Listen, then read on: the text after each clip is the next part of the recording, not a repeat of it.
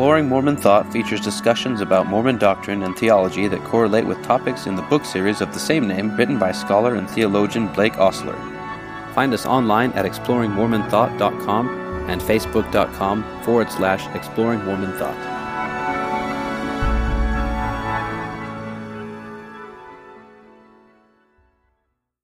Hi, everyone. Welcome to another edition of Exploring Mormon Thought. Last time we finished up the book, The Attributes of God, and today I wanted to go over kind of a book critique, if you will.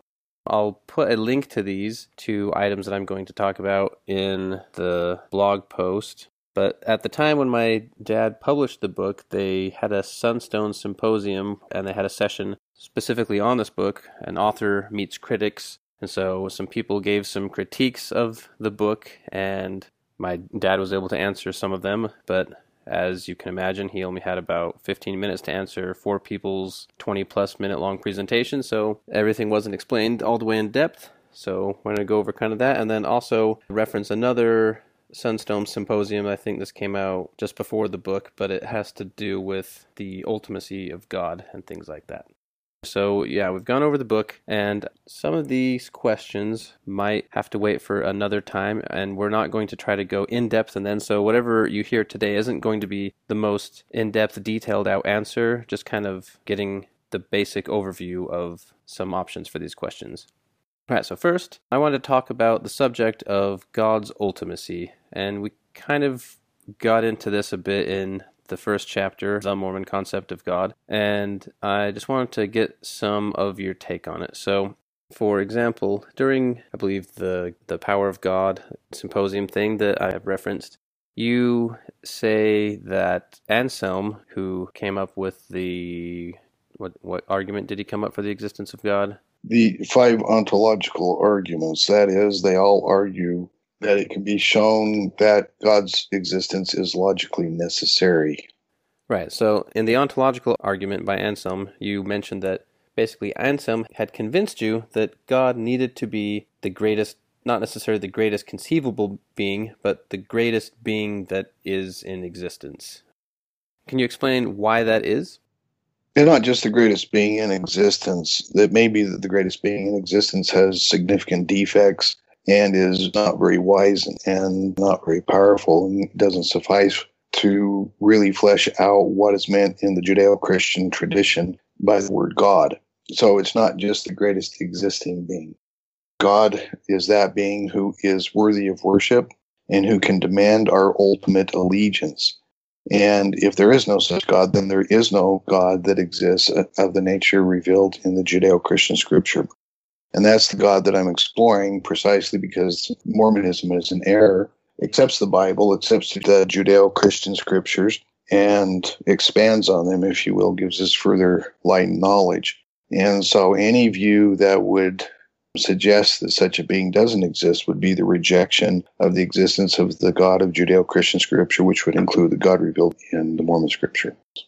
Um, all right, so as far as the greatest conceivable being goes, in the book and in one of the conference on God's ultimacy, you give this analogy of your wife and you kind of compare it to say that we wouldn't want to be like this with God. You say, let's say I have my wife, and to me she's the most beautiful woman in the world, but I wouldn't want to say to her that I love you only because you're the most beautiful person in the world, and if I found another more beautiful than you, then I would go to her. And so you're saying, you know, if there's something more powerful than our God, then we should go and worship that being or entity or whatever it is. So I was just a little confused both in the book and here. You give that analogy, but isn't that kind of the opposite of what you're trying to say with this wife analogy? Because, I mean, my wife, anyone's wife, no one's wife is probably the most beautiful being in the world, and yet we want to remain in relationship with these people because we choose to.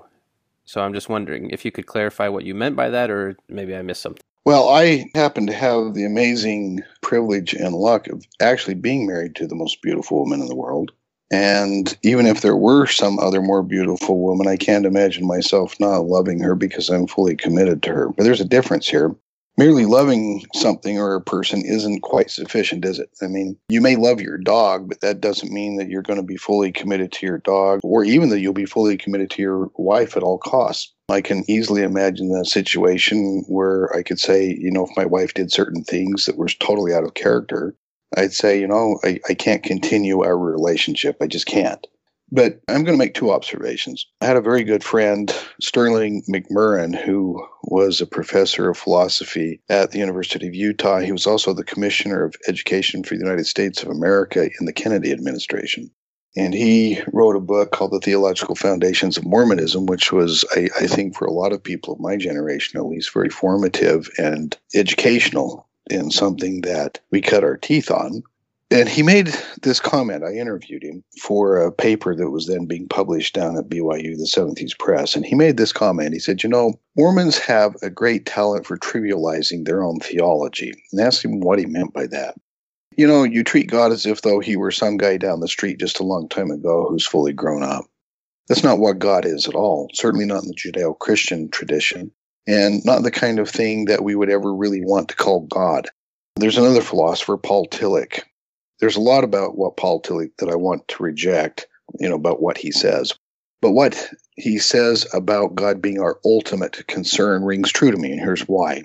The God in Judeo Christian tradition reveals himself as that being who is a jealous being and having no other gods before him, and who demands our entire heart, might, mind, and strength. He's the kind of God who could ask you to do something, and by the fact that he asks you to do something, you're obligated to do it. It's that kind of relationship. So God isn't just some guy down the street a long time ago who grew up, and he's not on par with your wife, and he's not on par with just some other human being. God is that being to whom we look for our ultimate deliverance and salvation. He's that being who organized the entire universe. He's that being on whom the laws of the universe depend because he concurs with them. So, to start with these kinds of comparisons, the point of the comparison is that if there's a more ultimate God than the God that we know, would be perfectly natural for our allegiances to change, like they changed in ancient Israel. I mean, if you went from one nation state to the other, you may worship the god Baal in one nation state because that's where God's reign has ultimacy because in that nation state, if you don't worship that God, not only will you be killed because the God of that realm won't protect you, but because the king will make sure that you die because that means you don't have allegiance to the king either. And I don't want to be banal about this, but Yahweh was that kind of being saying, doesn't matter. When you go to these other realms, you still worship me. I'm the God of the entire universe. And so when we find out that he's not the God of the entire universe, that there's somebody who came before him and on whom he relied to become God, and who is more ultimate in terms of the bases for our glory and salvation, it would be totally logical to change allegiances. And so the notion that there's a more ultimate than God, it seems to me, is inconsistent with what we want to say about God in terms of the scriptural demands that are made upon us. Now you can say, look, if God came and asked me to give my only son to him in terms of a sacrifice, my answer would be no, because that was the appropriate answer. Well, so be it. But that's not the God that was revealed to Abraham, wasn't the God revealed to Isaac and Jacob, and certainly not the God to whom Jesus had allegiance. This is the kind of God who doesn't have anyone greater than he. He deserves all praise and glory, and there just isn't any other being in the universe that could fill the category of that being. So I want to say that it trivializes our theology tremendously to start down the road of saying, well, he's just another in an infinite line of gods, and his day came when he became a god, but there are large parts of the universe governed by other gods, and he just happened to fly out to this part of the universe to organize it the other gods hadn't quite gotten to yet. That kind of a theology, I don't believe will withstand scrutiny. Okay. Um, I understand that you're probably going to disagree with this, but some things caught my attention in the conferences from some of the other speakers, and they said something kind of along these lines. Well, first, this thing here with the wife analogy, uh, what I was kind of getting at is that your wife is someone that you have chosen to be in relationship with, and it is irrelevant if someone is somehow has some kind of quality that she doesn't have more developed because that's the person you love, that's the person your relationship with. But more, I kind of want to compare it to the reason, at least that I understand, that we give God this worship worthiness or this trust or that he could demand something of us that we would do it is because we trust him in that we have seen the kind of being that he is and his ideals. And he said, Do you guys want to be like me, basically? Hey, I'm an intelligence, you're an intelligence. And we're like, Hey, it looks like you are a whole lot more developed. And holy cow, when we see you, we realize that that's what we need to get to, but we don't know how to get there. It's like, Well, you know what? I can help you get there. And so we follow him then. So let me put this forth. Perhaps the reason that we trust God, we follow him, is because he stands for the ideals and he has the thing, like he has a position that we agree with. He has a vision for the universe that we want to follow. For example, let's say God said, Love is the ultimate in the universe, and we agree with him. That doesn't necessarily mean that there can't be some other greater power that perhaps maybe even, you know, some other power saying, no, coercion is the ultimate power in the universe and we should make everything do what we can. That's a, another point of view, and that's kind of what Satan was trying to get at. But we chose to go with our God because we agree with him. And so it seems that the honor due to him and the reverence and the obedience is because he's kind of like a respected leader. And I had I just wrote down in my thoughts like let's say you have a cool boss or I don't know, just someone you really respect. And what you do is you buy into their vision.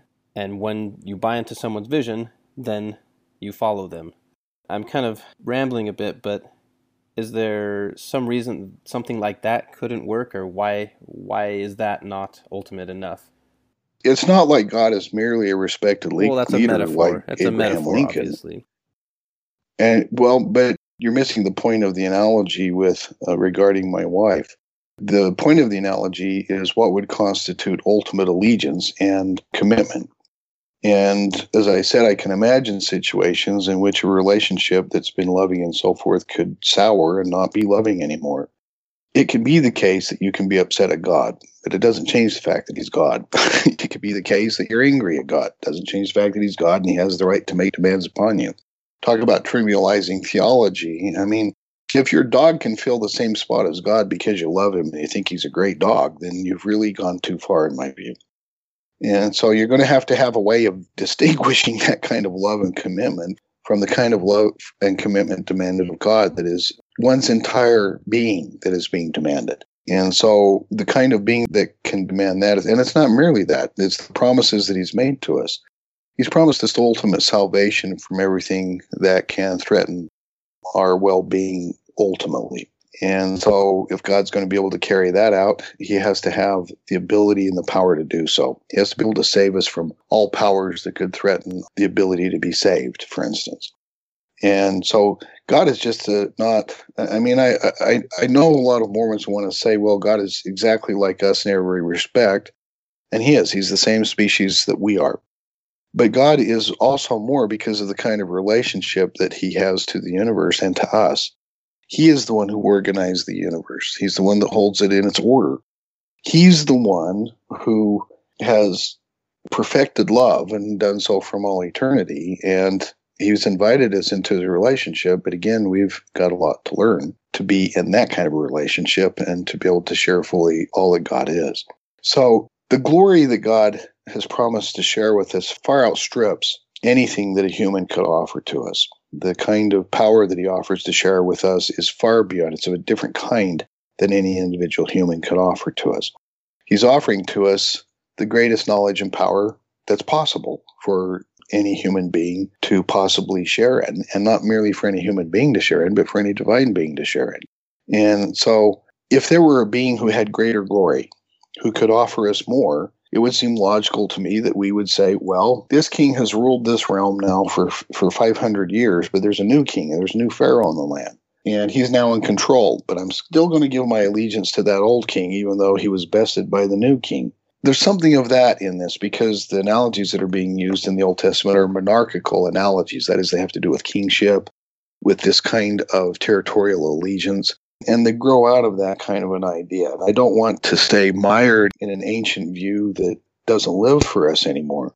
But it's not like I just choose at random some being to love and that's going to be sufficient. That's not what the Judeo Christian scriptures reveal about God. So, what kind of being is it that could make demands upon us?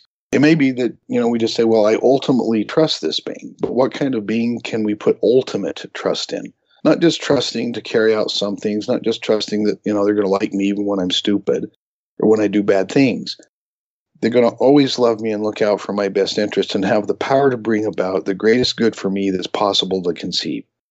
That's the kind of being we're talking about. And so at the bottom, what I'm doing is rejecting Brigham Young's theology. I'm rejecting the kind of infinity of God's view that he suggested. I don't think it's a view that Joseph Smith held. And when we get into the last chapter of the second volume and the first chapter of the third volume, I explain at much greater length why I believe that that's the case.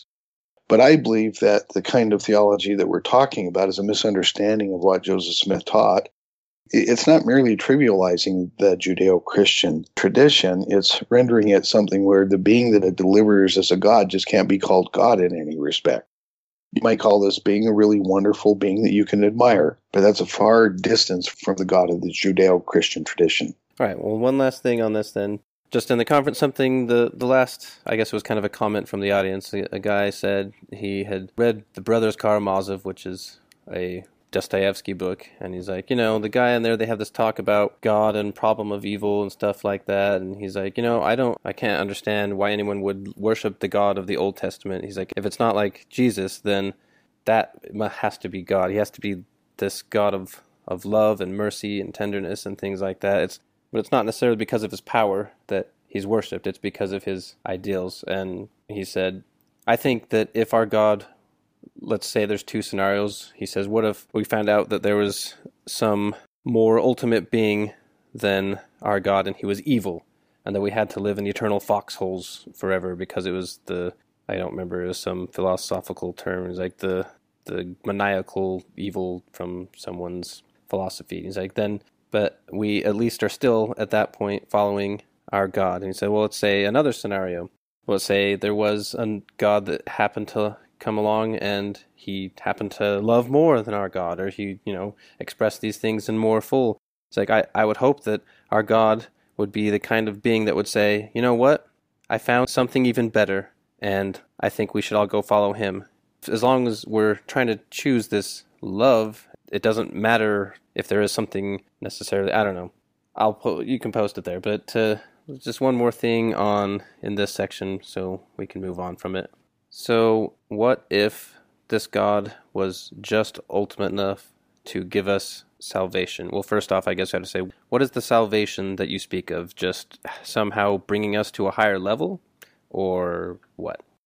Salvation is saving from those things that seek our destruction. That's the way it's always been. Things like death, things that would make it so that life is always miserable.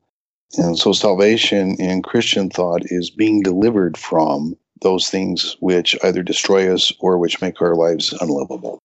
That's different than exaltation, which is participating in all the gifts that God has to give to us, including in Mormon thought being everything that He is and sharing everything that He has. That's called theosis or, or deification. And so salvation is a distinct concept I don't believe that in the New Testament that kind of distinction is always clearly made. They weren't systematic thinkers and they were logical thinkers in this sense. But generally, when they're using the term salvation or being saved from something, that's what they mean. And so, salvation is the ability to save from those things that seek our destruction, at least in terms that the lectures on faith state is what salvation is. Just before we move on here, so I'm just trying to understand because, like, from my point of view, I don't know. I guess we can talk about the universe dying and stuff, but we'll get into that in a second. All the things that we experience in life aren't necessarily going to be eternally a threat to us. Death, we're trying to get saved from that with the resurrection. But like, even if we weren't, ultimately, we're trying to just grow as beings. I think a lot of Mormons and a lot of a trend right now is going towards, obviously, and again, this is just an analogy, but kind of like a teacher student type relationship let's say God is some again an analogy like a super Zen ninja master person. They're mysterious, and you come to them and you say, "I want to learn to master the things just like you, and I want to be the kind of person or being that you are." And you know they teach you, but sometimes it seems like what you're doing is a waste of time. Like Mr. Miyagi, wax on, wax off. What am I doing? I'm wasting my time. Oh, actually, I've been teaching you this whole time. You thought you were just suffering and having a terrible life. But you came to me, and you trust me, and you know that whatever I'm going to do is for you're good and you can learn something from it. And whether or not it makes sense to you right now doesn't really matter because you trust because you've seen what kind of being I am. I, at least on the surface, tend to think that makes a lot of sense as well. Because if God was the kind of being that just had the ultimate power, then that doesn't seem like that is enough for me to worship it. Having ultimate power is not demanding of worship to me. Well, but it's not the suggestion that, that we worship power or that merely because God has ultimate power, we worship Him. It's a combination of the fact that God is the greatest love, that He wills ultimate power, and that He's committed to our greatest good. Look, let's say that God were the most loving person in the universe, but couldn't carry off any of the promises that He made to us. Would you look to Him for the kind of things that uh, God has said to save us from in the Judeo Christian scripture? I suggest that the answer is no.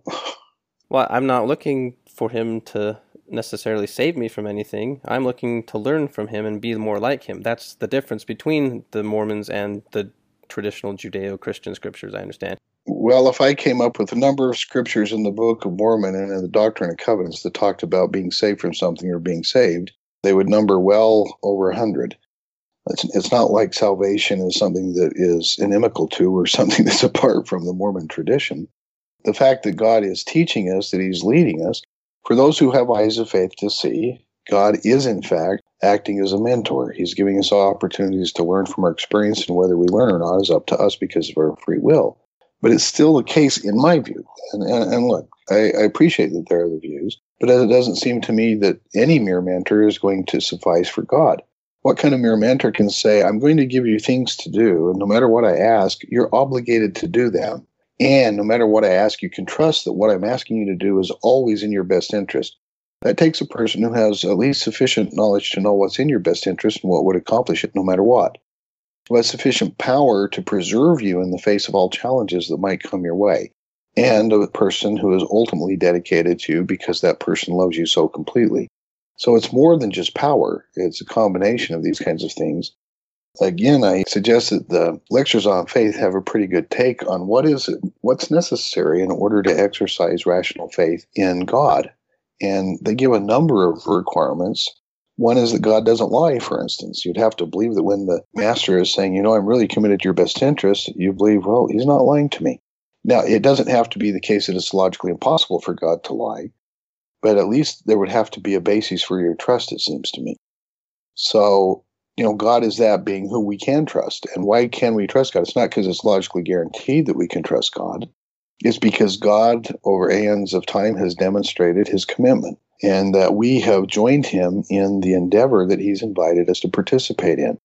And go back to the quotation from the brothers Karamazov that you were referring to, where his brother Ivan is challenging him. He's just told him about a situation where a little boy, his mother is there, and the little boy's done something that really makes the owner of the estate really upset. And so what happens is the owner of the estate gives the boy a bit of a lead, and then he turns his dogs loose on him. And the mother watches as the dogs run and catch the little boy and rip him to shreds.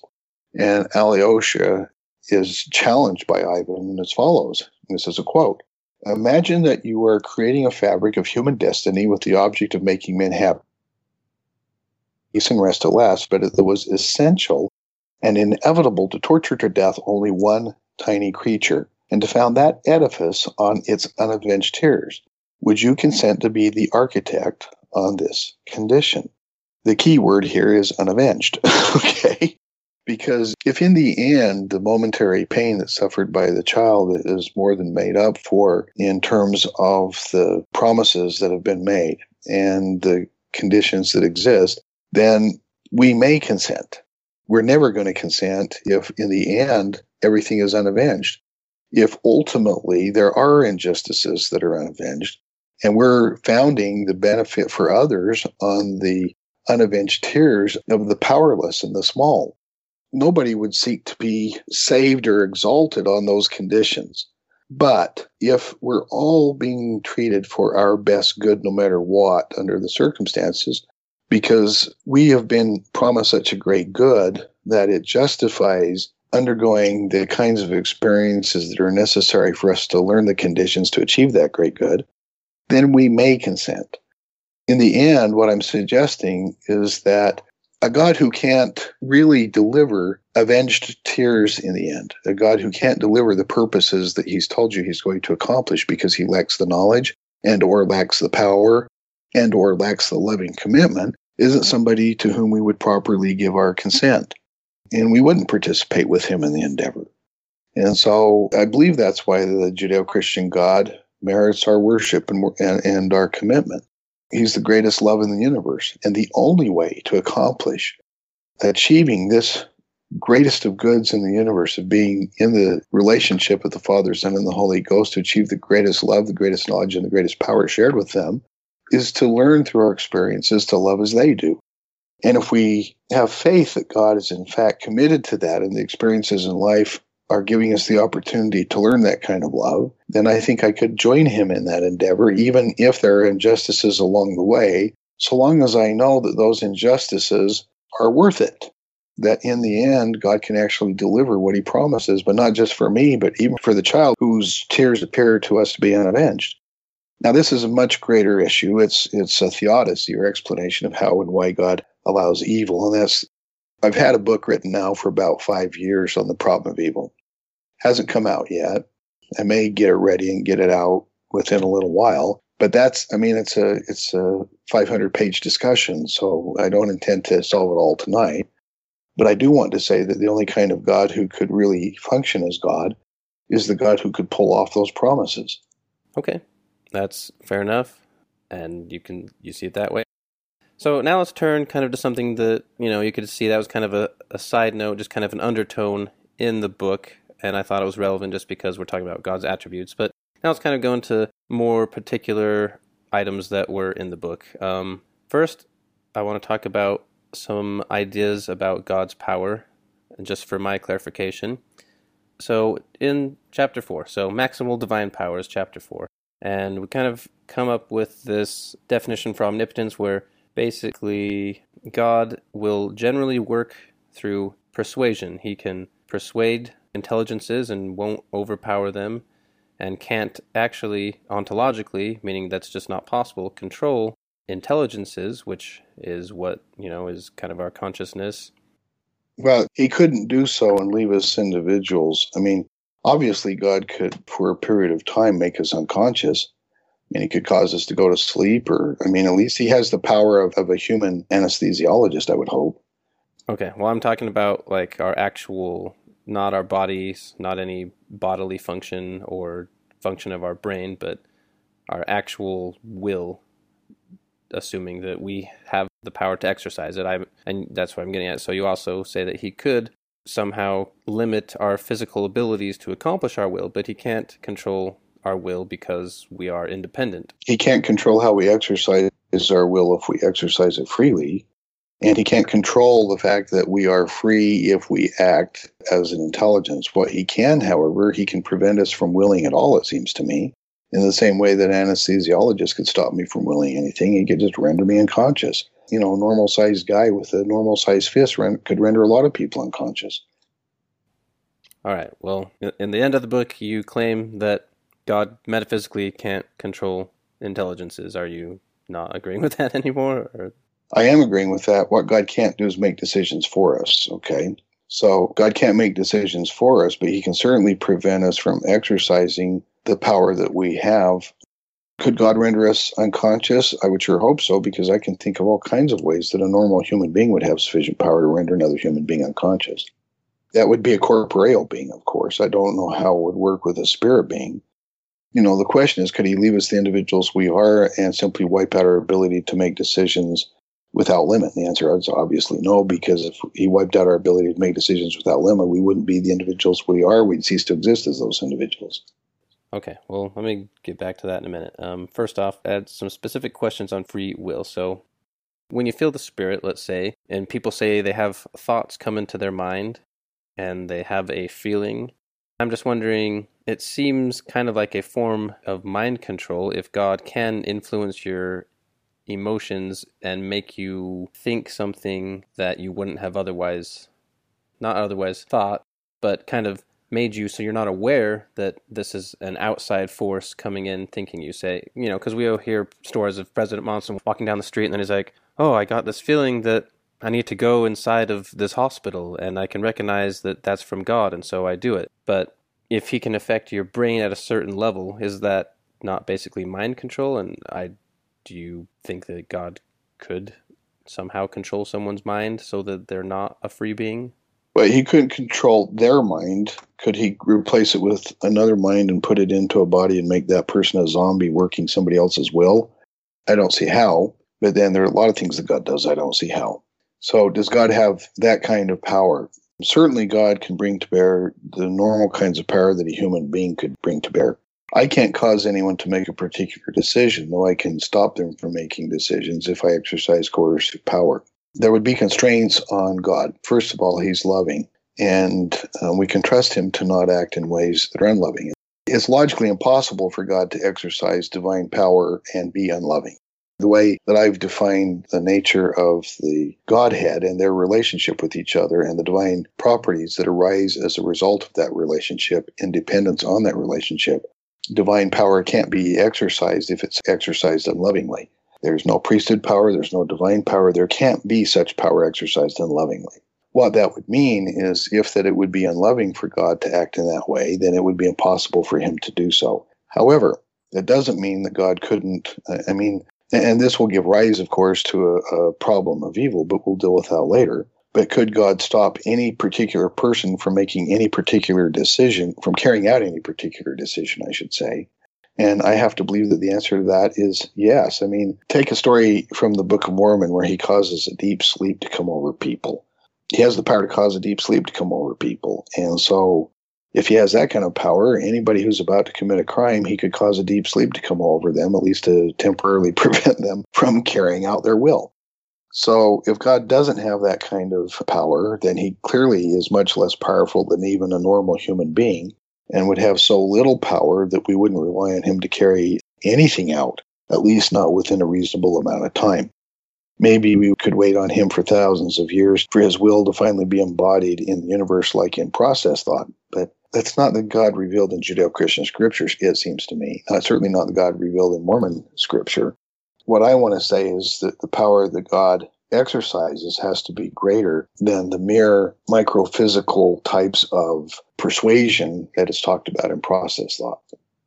All right, one thing there. So a lot of, you know, say, well, God has to have at least the minimum power of a human being because, of course. But the thing is, human beings are interacting with things directly and physically, whereas God seems to, I mean, let's say perhaps he could come interact physically, but let's say for kicks and giggles that God's body is exalted and it can't necessarily interact with this world directly without burning it up or something. You know, people can't withstand God's presence, it's so intense. So, God isn't here saving people from buses with his hands, literally. He's using some other type of influence or power. And I'm just not sure that the influencer power is the same thing as using a body. And it seems to be more of a spiritual thing. And that's where the limitations come in, whereas he can act through persuasion alone. So it's some kind of will.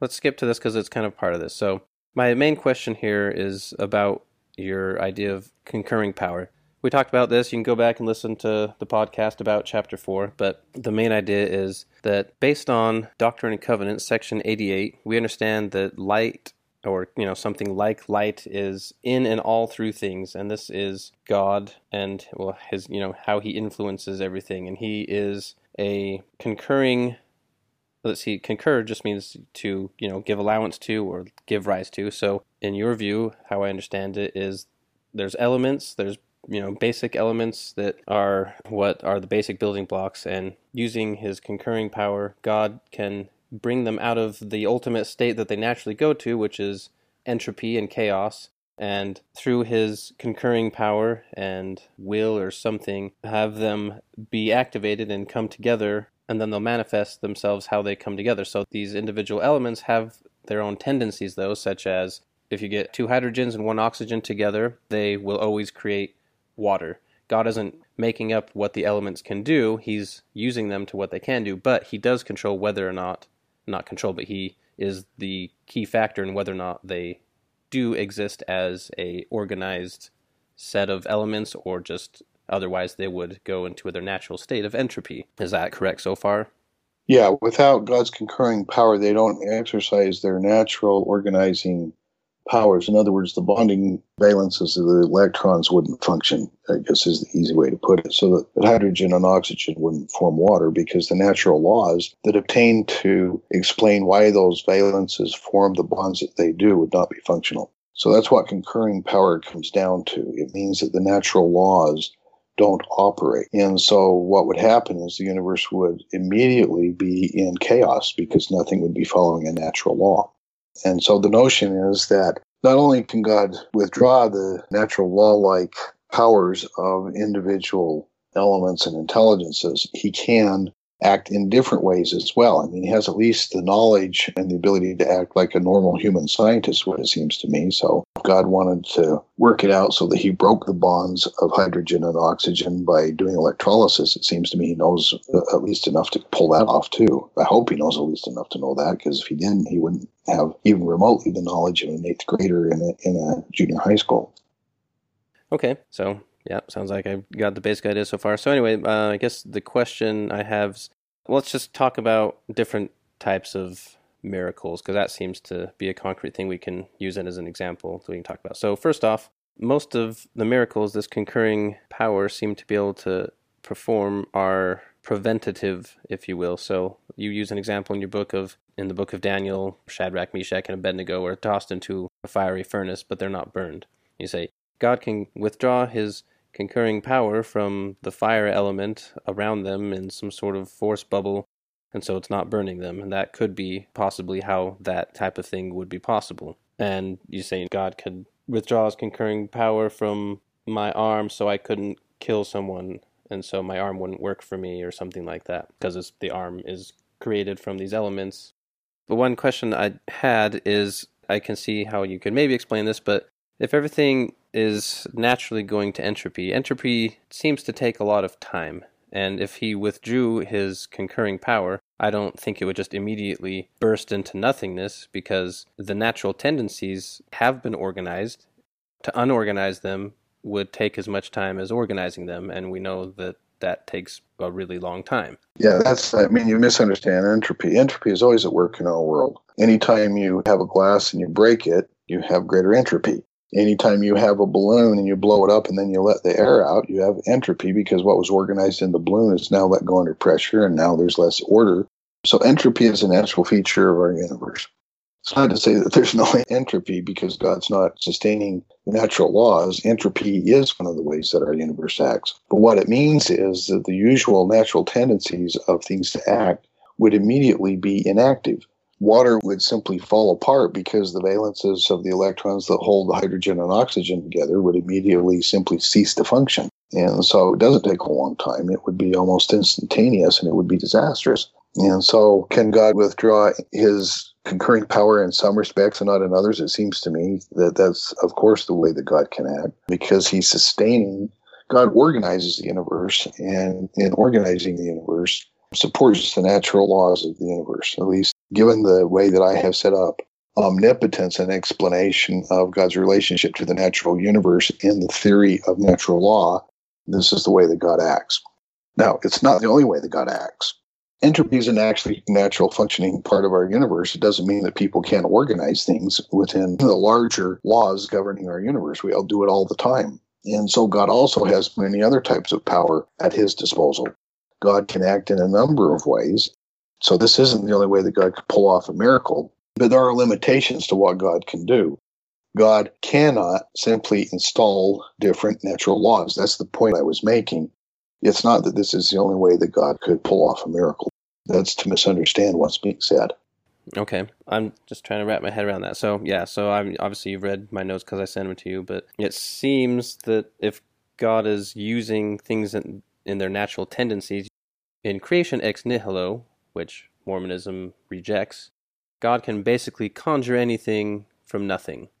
There are certain miracles, such as when Jesus, for example, multiplied bread and fish. So he made more things seemingly out of thin air, or he turned water to wine which we know is, as far as we are aware, not possible without somehow manipulating the atoms and changing them from their basic elements into something else, or even raising the dead, for example, which is kind of essential to Christianity, or just healing the sick in general, to have Jesus lay his hands on someone and heal them, to have the natural tendencies which are already being expressed rather than just being obliterated, having them naturally do something else seems like you can't make that an immediate thing. And this is kind of a process thought, but it, uh, I think in your view, God has to work the way that elements naturally work as well. For example, you can't just conjure a brick out of thin air, but you'd have to still have someone with physical hands organizing a brick from, you know, sand and mud and dirt and things like that. Well, I can imagine lots of ways that God could act that don't require physical hands. Let's say that God has the ability to draw antimatter out of matter the way that scientists do all the time in a controlled setting in a lab. And let's say that God has the ability to have antimatter interact with matter to create energy at any point in the universe as he desires it. God would then be able to bring about anything that could be created by the use of energy anywhere in the universe, and he could move things around given enough energy. So, what God could bring about, given the ability to do what scientists do in their labs at a much greater rate and much greater quantities, it seems to me that what God could do may well be quite limitless compared to that. That's not saying that he's violating natural laws it's a part of the natural laws that matter and antimatter, when they meet, let off a great deal of energy. And that the amount of energy, given the mass that's involved, is totally predictable and measurable. I mean, I can imagine all kinds of ways for God to exercise power consistent with natural laws that can carry out just about anything you can imagine. Give a concrete example from what I just said. How would that work in multiplying bread and fish? I'm not seeing how you could just conjure fish out of thin air, no matter how you manipulated, at least not naturally, without completely violating the laws of physics and the laws of nature. I'm not seeing how that could happen.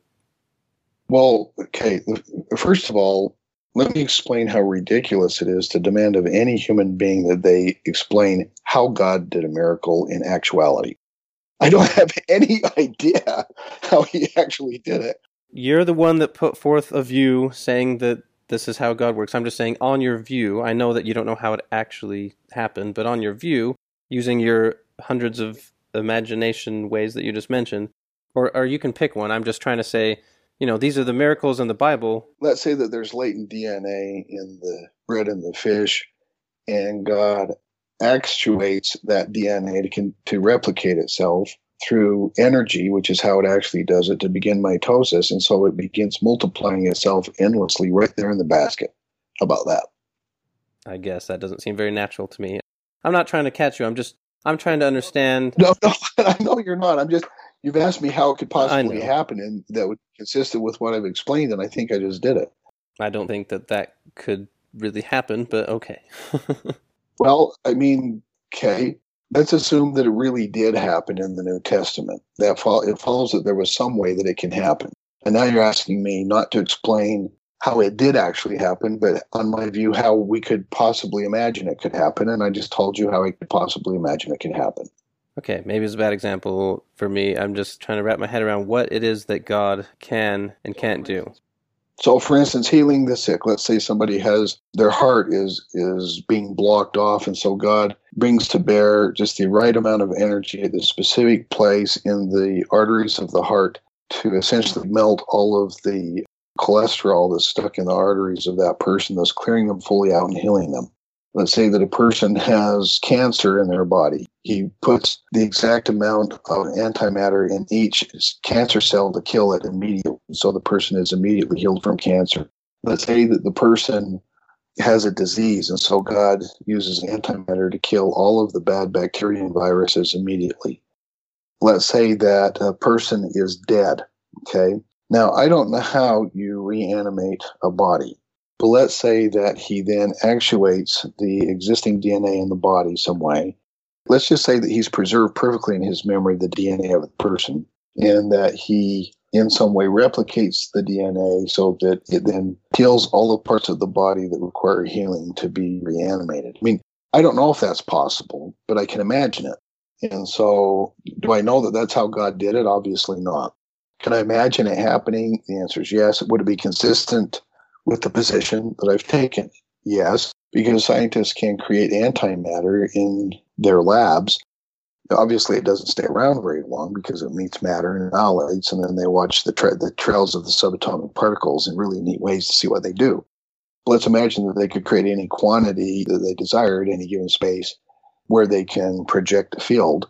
It means that they could bring about anything that they want that can be accomplished through expending energy. The limits of what could be done seem to me to be, you know, compared to what we can do, almost unlimitable. One thing God couldn't overdo is ultimately overcome gravity. He couldn't overcome the fact that the universe tends toward entropy. Those kinds of things are ultimate laws, even more ultimate because what one can accomplish through those means is, of course, limited. Now, we have to imagine that God has such great knowledge that he knows how to carry these things out. He knows how to bring to bear exactly the right kinds of energy at exactly the right places. In fact, if we take the analogy seriously that the glory of God emanates from where he is to fill every space in the universe, and if I think, if I understand D&C 88, that's the basis of natural law in the universe and he can expand energy in any amount that he wants at any given space, then that's pretty close to the analogy that I've just given. And it may well be that that's the kind of thing that D&C 88 is pointing to. I don't know that it is, but it seems to be a reasonable way of looking at it. And given my view of natural law, it's certainly consistent with that view. So if you're asking me, how can these miracles be pulled off? I can give you a way that God can pulling that off without having a great big hand coming down out of the sky and doing it. Okay, no, that's fine. Just trying to understand how that works on your view. Okay. If simply making it so that natural laws were not operative and, and everything in the universe immediately flew into chaos, that obviously wouldn't explain a lot of the miracles. So I agree with you there. Okay, and then I was reading a blog, and it kind of has more to do with God's power. And I know you're going to be tempted to get into the bigger discussion, and I'll try not to ask the question about that. But let me just ask a question that I saw on this blog. So in a blog post you did on New Cool Thang a while ago. I think it was actually your last thread before you stopped blogging there. You're kind of talking about God and how he interacts with the universe.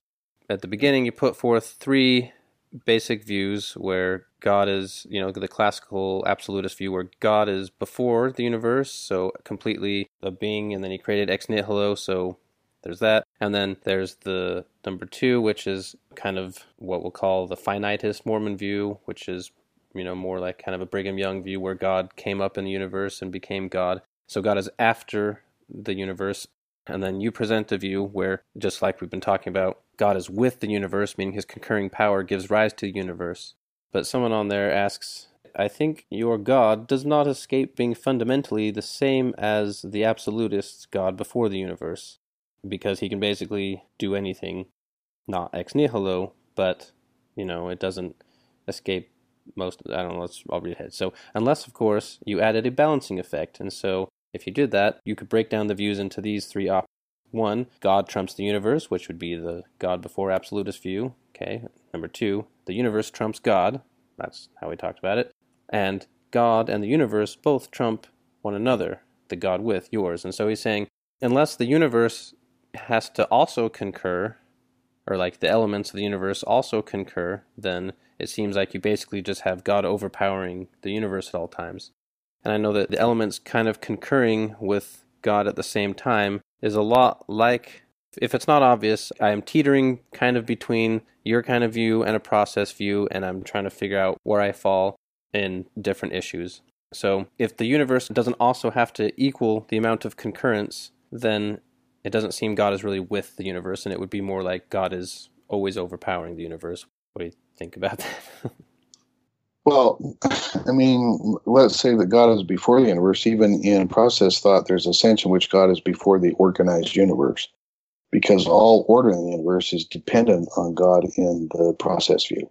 And so you begin with God in his ideal aim as the kind of primordial reality that we begin with in process thought.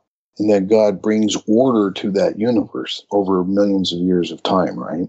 So everything in the universe is ordered because it reflects the creativity of the individual realities that are there before God But the order that's in the universe would seem to be due to God's ordering the universe to me in process thought. One of the great challenges of a process view, it seems to me, is to elucidate a theory of natural law that is adequate. And, you know, just given process views, I don't believe that it dictates some particular view of natural law, but then it seems to underdetermine a view of natural law. So, what is God's relationship to natural law? Do the realities that are there before God, would they be ordered even without God? I think that's an open question process thought. So there are a few prior questions that I think have to be answered, and I don't believe that process thinkers have adequately addressed those issues. I certainly don't have an adequate view of any particular process thinker's view of natural law in the universe in order to be able to put together that kind of a model. So, what kind of model of natural law do you have in mind when you talk about process thought and you talk about these issues of God being there overpowering the universe? In your book, you spend a lot of time criticizing the absolutist view of God and then at least as far as his power is concerned, it seems like you're basically like, yeah, they're pretty much right. You know, the terms are different. Instead of ex nihilo, it's from chaos, but at the end of the day, if he can pretty much do whatever he wants, other than you know I, I know it's different that in ex nihilo he could basically make a ref- refrigerator appear but i don't see on your view how he couldn't also make ridiculous things happen with the amount of power that he has. Whereas in process thought it seems at least to me just because i know this is probably just my limited world view but knowing what i know about science and how it, long it does take to make the universe let's say god wanted to create this world in your view, if he can manipulate things as fast as you say, it really should have been done pretty dang fast. But if you go with this process view where actually God has to work with the material with the way it actually works, meaning its limitations, and things have to happen in a certain order, and it will take billions of years to create the world, like pretty sure from science it did, then that seems to make a lot more sense to me than just God like, well, if I really feel like it, I can manipulate some dark matter and pop a world into existence and well, first of all, let me clear a few things up. The ability of God to bring life about in its organization seems to be, on my view, where where evolution would be the kind of view that naturally falls out. Taking an existing body and using its existing DNA to reanimate, it's a completely different process than creating the DNA in the first place so that it organizes itself in ever more complex forms of zoology and you know life process. It seems to me that that takes the types of natural biological processes that we see. So there, there are two different things we're talking about. If what you mean that God has the power to do ridiculous things without being a caricature, maybe multiplying bread and fish and healing the sick and changing water or wine and raising the dead and healing the sick are ridiculous things. But God did those kinds of things, at least in the New Testament. So, you know, I don't want to say that when God does these kinds of ridiculous, we call those miracles in the Christian tradition. And the reason we call them miracles is that to us they appear to be ridiculous things, I suppose. So I think that, that what falls out from my view is evolution. I think that that's the most natural way of explaining how God would create using his persuasive power and th- there's another point that I would make. It seems to me that generally persuasion is going to be preferred over any kind of coercion. Now, that's not always the case. When I have a child who is sick and refuses to take medicine, I may well put a shot in their arm and force them to receive a serum that they don't want to receive. They certainly don't want to receive a shot, and I do it anyway. And I may hold them so that a shot can be administered when they don't want to go to bed and I know it's for their best interest that they get some sleep. I did it many times. I coerced my children. I put them in my arms, I carried them upstairs, and I put them in bed. And I don't consider myself to be a bad father for having done so, even though I used coercion. And certainly the difference between my knowledge of the well being of my children is vastly insufficient compared to God's knowledge of what's in our best interest. So when we begin to compare these kind of things, if one wants to say that coercive power is always morally preferable. I think I can give them a number of instances where they would agree that we'd be better if God could bring to bear some type of coercive power. And so I want to say that God can bring to bear that kind of coercive power, but only when it is consistent with love and only when it is consistent with our best interest, because that's the kind of being God is. And I've also said that in the absence of that kind of love, divine power couldn't be exercised at all. So it seems to me that generally, whenever persuasion can be used, persuasion will be used. when coercion is required. However, God can bring about coercive. Indeed, human beings have the ability to bring about coercive power on a regular basis. And if God can't bring about coercive power, you know, in those kinds of instances, now, obviously, it makes the problem of evil much more difficult to resolve. We're not talking about the problem of evil. We're talking about God's relationship to the universe and, and how do we describe it.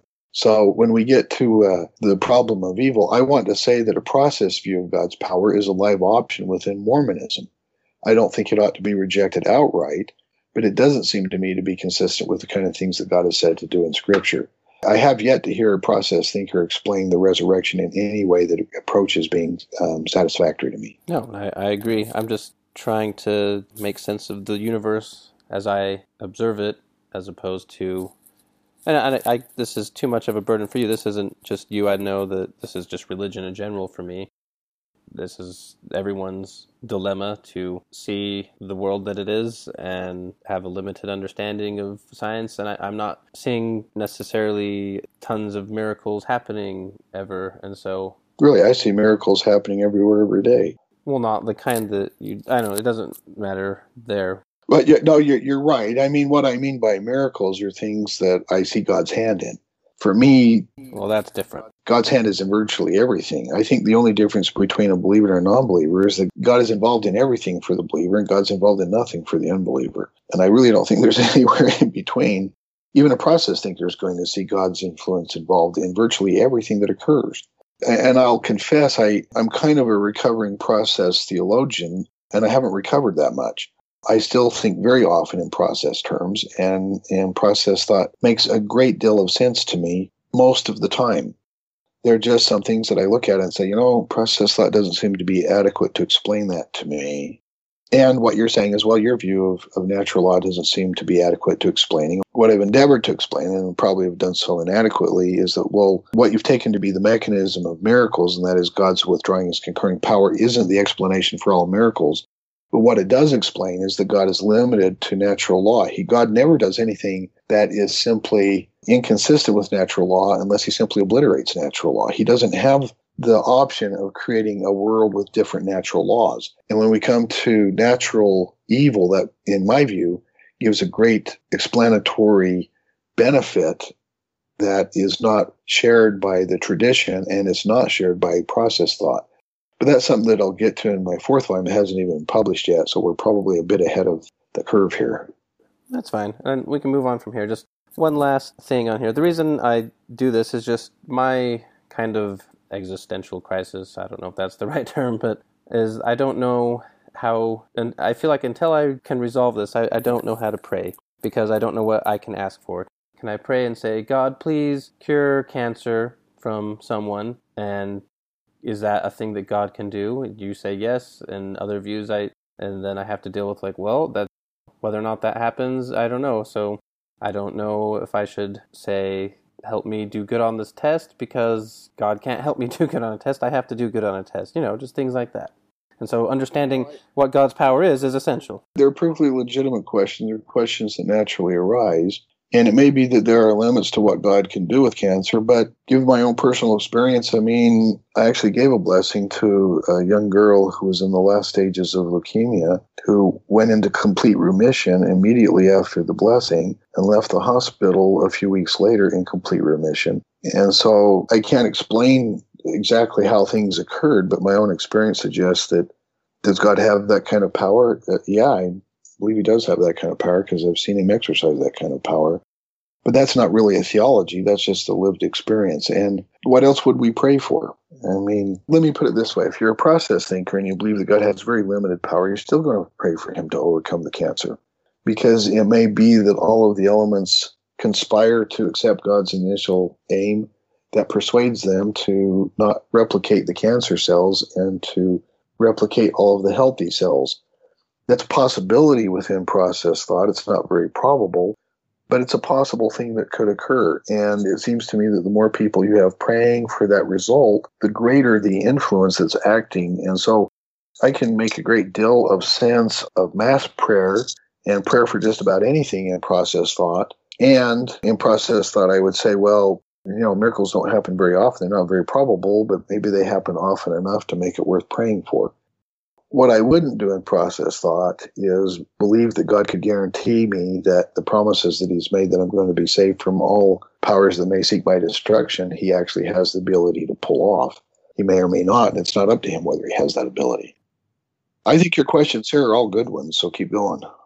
So, next, I want to kind of move into a lot of the chapters in the book focused on God's foreknowledge, and we arrived at basically that God doesn't have infallible foreknowledge, he has what you have termed contingent omniscience, meaning he knows all that can be known.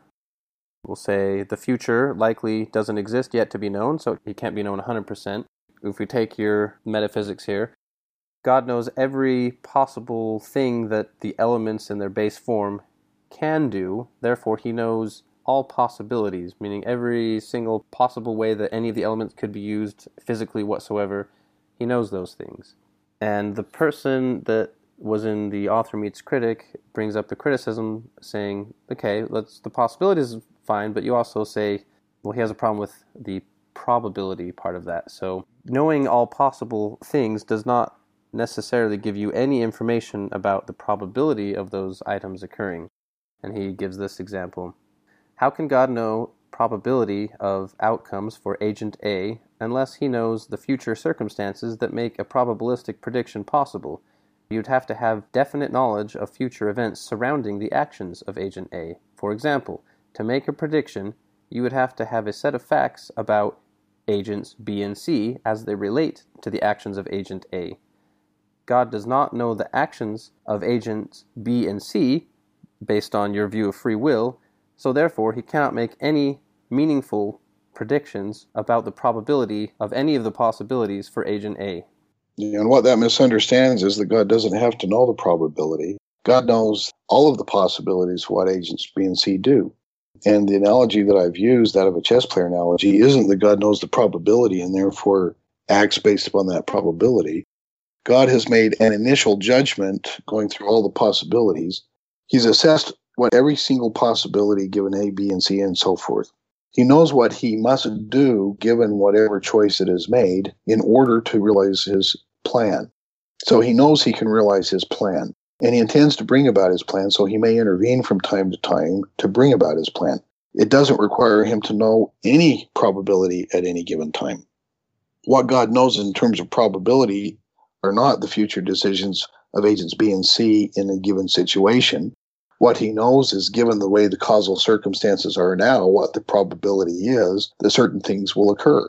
And if things are causal outcome, so for instance, if agent A has a certain kinds of cancer growing in his or her body right now, God knows the probability that agent B is going to be dead within two years. What God doesn't know is what will the circumstances be in two years given the choices that are made by everybody else so that he can begin to make probabilistic judgments based upon what people are going to choose. But that's to misunderstand what I've asserted. I've asserted only that God knows all the possibilities, and given those possibilities, that he can ensure that his plans will be realized and what he needs to do to bring about his plans. That's the first scenario. The second is God knows the probabilities given all causally certain results right now of what will be occurring given existing conditions. It isn't that God knows all future choices and the probability right now of all future choices. I haven't made that assertion at all. And so the criticism that was made, and it was made, again, is based on a misunderstanding, asserting something that isn't asserted in this view and doesn't need to be asserted. And he gives an example, which I think I can come up with a solution to, but I just thought I'd give it. So he said, I see it hard to understand how God could determine the probability of me seeing my wife and children later this evening. So, because he was at a conference, he says, How can God know the outcome of a causal chain of free human choices that could result in me not seeing my wife and kids, like a very slight turn that causes me to run over a nail that pops my tire and then causes me to crash? And let me just take a stab at this. So, let's say God knows that's possible, that that could happen, but the probability of that is that, well, you're on driving on the path that this nail is on, and it's probably not going to happen. But were it to happen, I'd say that's when potentially God could give this person a spiritual prompting, maybe right before it happens, just because he could see at that point that that would happen, and hopefully that's enough time for this person to react to that or not. Yeah, I mean that's one. Of the, I mean, what you said, I think, is the way to go. First of all, God knows the present plans of the individuals involved. He knows the likelihood that they're going to be all home at nine o'clock because they all intend to be home at nine o'clock, and he knows the probability of a car running over a nail on its way home on the freeway is very remote. Maybe it's 0.004 percent. He'd know that a lot better than I would. So God knows the existing probability at that moment. The notion that he could know that probability is absurd. He does know that probability given the events as they actually occur. But this is the key. Probabilities are based upon things that exist in any given moment where God is exercising his knowledge. So probability is always time relative. If God is making a probability judgment at T1, he has to base it on the circumstances that exist at T1, not as they exist at T2, because probabilities change. So if the probabilities change, let's say they're on the way home and they actually do run into an L, he knows the probability. And, and maybe it gets a lot greater because maybe there are no L's on the freeway, and he also knows that. okay. He knows that there are nails on the freeway and the likelihood that that person is going to take that route. And if they do take that route, the likelihood that their tire is going to run over the nail. And if the likelihood of that tire hitting the nail that causing a crash, he knows all of that. But that's that's how much higher probability that they're going to run over a nail if there are actually nails on the freeway. There's a very low probability if there aren't any. So the probabilities change, but they're always assessed at the given moment when the assessment of the probability is made. And so the challenge that's been made again is a misunderstanding. And it's an attempt, I think, to suggest that the view is less than adequate when in fact the view not only doesn't make that suggestion, it doesn't even need to make that suggestion. Let me give another example. It may be that God has good reason to wait to see what kind of decisions we actually make to determine how he will respond, unless there's a possibility that he needs to act before that in order to ensure the realization of his purposes. Okay. So something could happen that would render it impossible for him to realize his purposes. He needs to prevent that thing from happening. I don't know that that's the case, but God has a, a let me give an example. I mean, and I don't believe in the historicity of a worldwide flood, but I'm just using it as, a, as an example. Scripture teaches that God had a plan and then it went to hell in a handbasket. The entire world became evil except for, and, and even Noah wasn't an icon of virtue, but he had this family that got saved. God started all over again. So, in really amazing circumstances, God may just say, Well, I'm going to let the, whole, the world drive itself over the edge, and then I'm going to save some people to start it over again. So God could have really drastic plans according to the Judeo Christian tradition. But it seems to be a plan B, not his primary plan. It's clear in Genesis that God didn't plan for the world to go wrong, but it did anyway. And so, you know, he came up with what I call the Noah option. Still not a great option, but it was at least an option. It may be that he has good reason to wait on us to make a decision before actually deciding what he's going to do. Let me give an example. It may be that before he interferes in my life in a specific way, he's going to wait to see if I pray and give him permission to do so. He may wait to see if I've learned a lesson before moving me on to the next lesson. Okay. So it doesn't make a whole lot of sense to teach me how to love my enemies until I've learned to love my family and friends. And then maybe he moves me on to enemies and maybe he moves me on to enemies right away because I can't learn one without the other. God knows that better than I do. But in any event, God waits on me to make decisions, and, and maybe He has another reason for that. He knows all the indexical possibilities, and if there's something that's going to destroy His plan, He's going to make sure that that doesn't happen. But maybe God has the option in almost all circumstances of simply waiting to see what we actually do before acting because he wants to interact with us in a personal way and have us give him permission or have us ask or see what kind of lessons we learn first because maybe it will overwhelm us if we haven't learned the prior lessons. I can imagine all kinds of scenarios. But the bottom line is, unless we have the notion that God makes his decisions based upon present probabilities, not probabilities that occur in the future, we're going to go wrong real fast.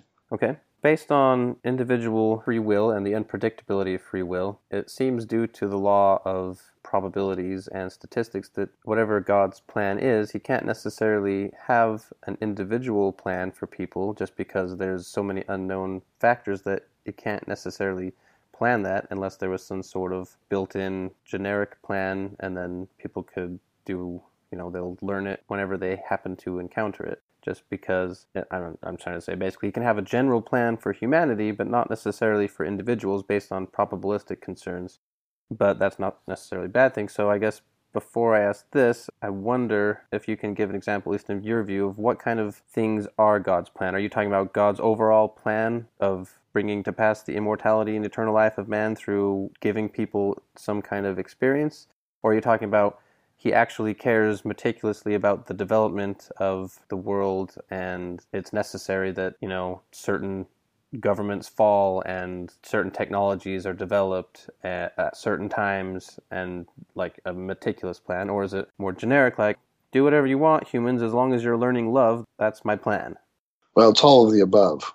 Okay. What you presented seems to be so god has a general plan for everyone we all have different purposes in life and i think that god largely leaves what our purpose of life is going to be up to us to choose in other words, God doesn't give us life and then plan our life for us. He gives us life and then revels in the kinds of choices that we make to watch who we become and who we choose to be. And He wants to lure us, draw us, and inspire us to choose to love one another so that we can participate in the fullness that He wants to share with us. Obviously, that doesn't always occur, but he gives us opportunities along the way, I think, to learn. And maybe they're just general opportunities. Like it seems to me that at a certain point, he certainly knows that we're going to be born into a certain family. He knows that that family has a certain history. It seems to me that if a child is born into a, a family with a long history of physical, sexual abuse, psychological abuse, he knows the likelihood at that given moment uh, that it's going to continue and that that child will be subjected to those kinds of abuses and the kinds of opportunities you will have to learn from those kinds of abuses and, and to overcome them or not. Obviously, whether they overcome those kinds of things is up to them in certain respects. Maybe they will be born into circumstances where anybody would be overwhelmed. I don't know. But it seems to me God would have to know those kinds of things at the, the time that we're born. So, given the time that we're born, there's a lot that He knows about the kind of experience that a person is likely to undergo those probabilities change. I mean, a father who's an alcoholic might dry out. And so the experience of that child will be very different than of growing up in the house of an alcoholic, that kind of a thing. So present probabilities are going to be changing. And God's plan for us, there's one thing that's in common for all of us. Well, we all have individual things that we come to experience in life, and we have different purposes that we choose to fulfill in life. Learning to love, learning to be in relationship with others is inevitable. Human beings are social beings. We come into this world through the pain and life of another, and there's no way to escape that. We grow up in families and circumstances, and human beings are such that we can't live very long unless we're in relationship with others. And so it's inevitable that we're going to be rubbing against each other and learning from each other if we choose to. And so God has general plans. In my view, He has these kinds of general plans for us and then watches with marveled awe, if you will, at the kinds of things that we actually choose. I think he's probably amused with some of us. I think he's disappointed with some of us. I think he's just overwhelmed with joy at some of the choices we make.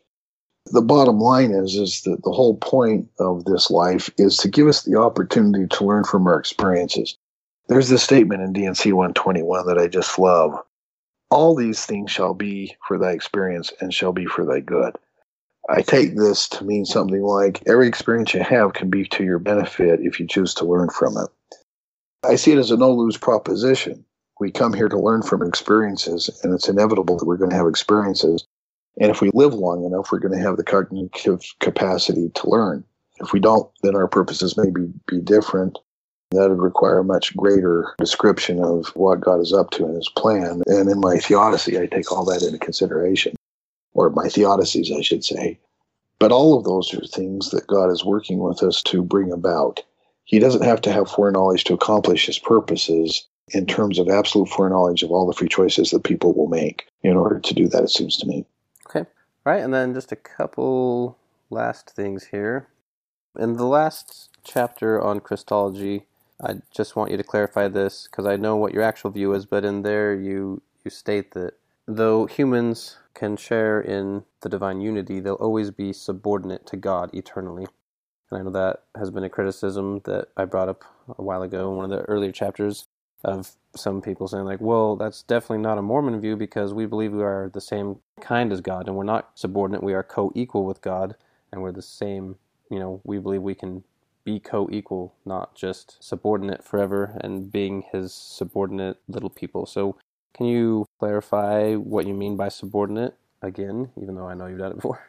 Yeah, I can. And let me give a concrete example. Take the resurrected Christ in 3rd Nephi. He is everything that his Father is. He's fully divine. He's perfect in the same sense that his Father is. In fact, he invites us to be perfect even as he or as the Father is. But he still gives all glory and honor to the Father. And the reason that he does that is that it was the Father's loving patience and endeavoring and, you know, earnestness that brought him to where he is. And because of our the gratitude and love that we have for the Father giving us the opportunity to be everything that he is, we're always subordinate in the sense that we recognize that he was the one who gave us the opportunity and that we owe him gratitude.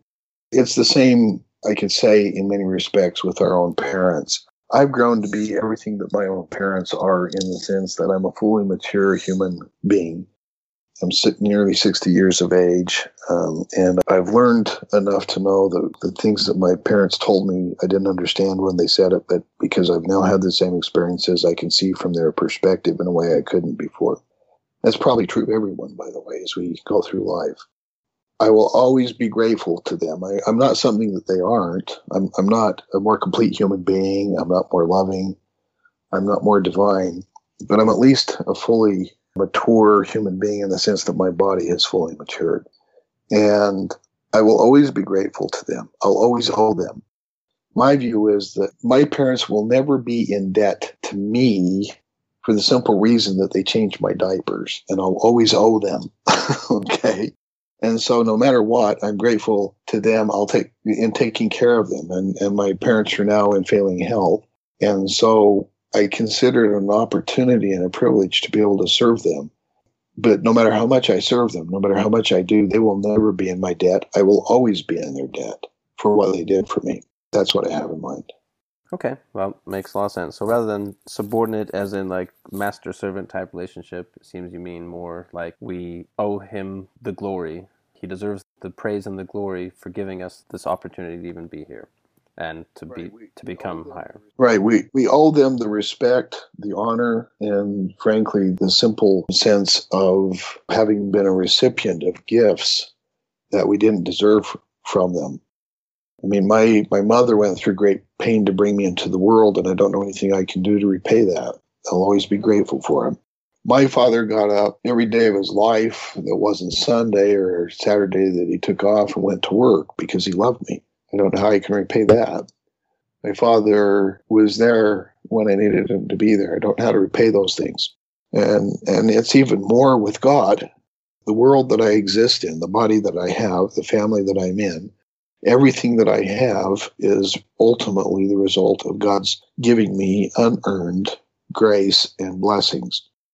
And it will never be the case that He's in my debt. It will always be the other way around. And so when I say subordinate, it will always be the case that we give honor and glory to God. It will never be the other way around. Yeah, that turns that into, rather than a criticism, something that we, at least as far as I can tell, would all agree on.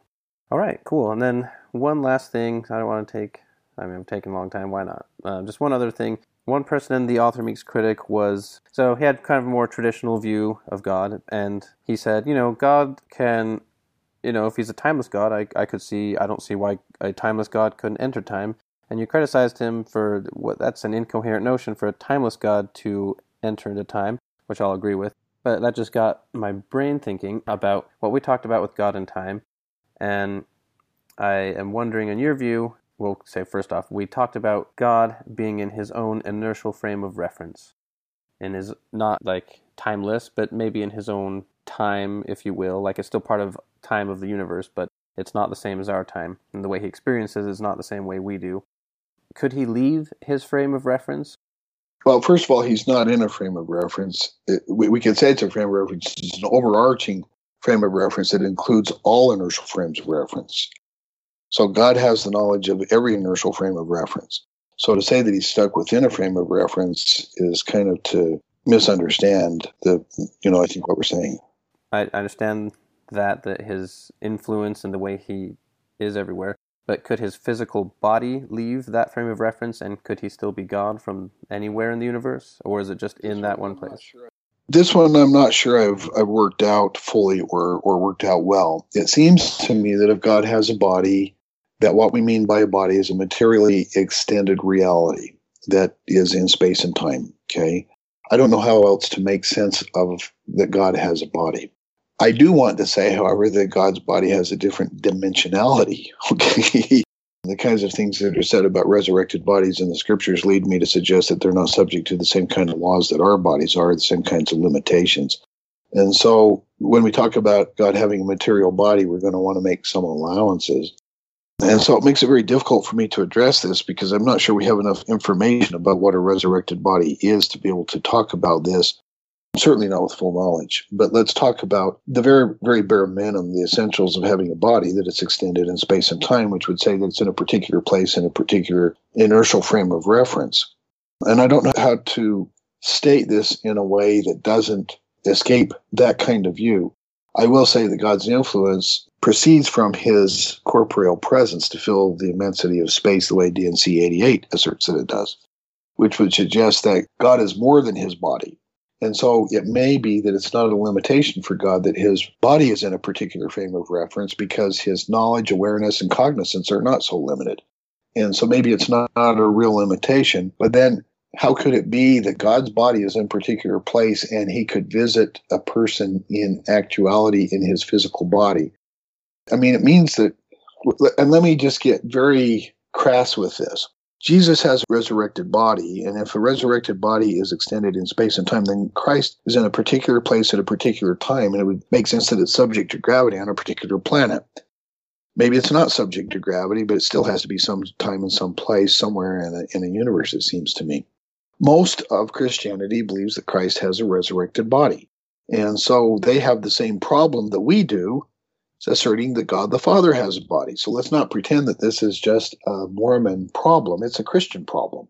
What does it mean to assert that God has a body is a problem that it seems to me that every Christian who isn't at least a closet docetic doesn't have to deal with. There are a lot of people who want to say, well, Christ had a spiritual body because Paul says he had a, a sarkikos. His body was sarkikos, and, but it was also pneumatikos. It was a spiritual body. And so we're talking about a pneumatic body, that is a spiritual body. It means something different than a resurrected body. But I don't think that Paul is really making that kind of an assertion at all. I think that when Paul's talking about the resurrected body, he's talking about a person who appeared to him at a particular place and time on the road to Damascus who had a physical form. So, you know, but there are a lot of different views that one can take about what it means to have a resurrected body no matter how you parse this, it has to be that God is at a particular place in a particular time in a particular frame of reference with respect to his physical body, but it may be that his body has a very different dimensionality than our body, so that maybe a resurrected body has access to dimensions that our body doesn't because of the kind of matter that it is. And maybe I want to assert the kind of matter that's involved is something that we're not fully familiar with. But that would just mean that what I mean by body really doesn't apply fully to God's body. So I really have no idea what I'm talking about. Those are all possibilities, it seems to me. But no matter how I frame it, God's awareness, his cognitive awareness, certainly transcends any body that is in a particular inertial frame of reference. Okay. So, yeah, that's pretty much all that came up for me from reviewing. Um, and then I'd like to just step back for a second and, you know, you've heard me bring up some issues, and these aren't issues just for this book. These are issues I have in general, and I'm sure other people have their own. But I just want to come back around and say that having read through this book now, and I look forward to the other ones as well, that I am really in awe at the effort that's been putting to this. I mean, it's a monumental undertaking, and and you took it on with courage and meticulousness and didn't back down from the challenge, and that is definitely to be commended. And I just want to read, for those that maybe haven't read these books, just a couple of the initial reviews that came out. These books are the most important works on Mormon theology ever written. There is nothing currently available that is even close to the rigor and sophistication of these volumes. Another one. One of the most important books, this is referring to this book, written on Mormon philosophy since B.H. Roberts' The Truth, the Way, and the Life. No one in Mormon studies has done such extensive and rigorous research in philosophy ever before and just reviews like this. And so again, your book isn't God telling us the answers, but it is a dedicated and devout Christian Mormon using your gifts and faculties to bring to light what we can figure out. And again, is I see it is to be commended, and I'm I'm proud of you as my father. Not just because of these things, you know, all of your other things. I'm just saying this is a source of pride for me you know the good pride and these books are i don't know i'm just trying to get at because i've been bringing up criticisms that I, though i have a few unclarities and criticisms they they pale in comparison to what i have gained from reading through the books and so just wanted to say that. I appreciate that. I hope you didn't pay too big a price because i spent a lot of time when you were a kid writing and researching and you probably would have preferred to have been out hiking around but I will say this: I spent most of my time writing between ten and two in the morning, precisely so I could spend time with you kids. And so, you know, I trust you didn't pay too high a price. But you know, everybody's got to have something that they're just passionate about. And it's obvious that this is one of the things that I was passionate about what I mostly appreciate is that you've grown to be the kind of person who cares about these kind of things and that you've grown to be a, a very intelligent, caring person that uh, has the ability to deal with these issues and share them with me because I don't feel quite as lonely now. Well, good. And likewise, I really appreciate the fact that I have someone to talk to, and I know most people don't. That's, again, one of the reasons I started this podcast in the first place, is I have this wonderful, great resource that I bet or I, you know, I tell people, I'm like, man, what would that be like to have Blake Ostler as your dad? Holy cow, you're lucky. I'm like, you know what? I am. And so I'm going to take the time to, to do this. Anyway, we've taken enough of the people's time, and so let's end this for now if you're okay with that.